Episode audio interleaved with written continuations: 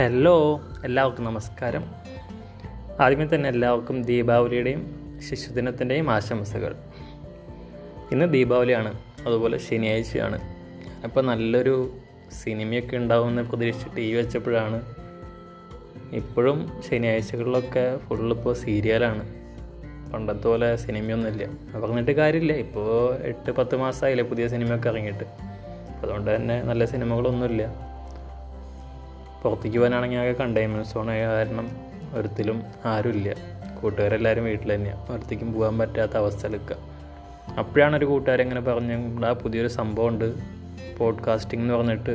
അതിവിടെ മലയാളീസ് കേരളത്തിലൊന്നും അധികം അങ്ങനെ ആരും ഉപയോഗിച്ച് കണ്ടിട്ടില്ല.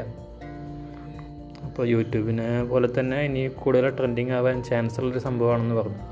അപ്പോഴാണ് ഞാൻ അതിൻ്റെ അടുത്ത് നോക്കിയത്. അപ്പോൾ അങ്ങനെ നോക്കിയപ്പോൾ കുഴപ്പമില്ല, അധികം മലയാളീസിൻ്റെ ഒക്കെ കുറവാണ്.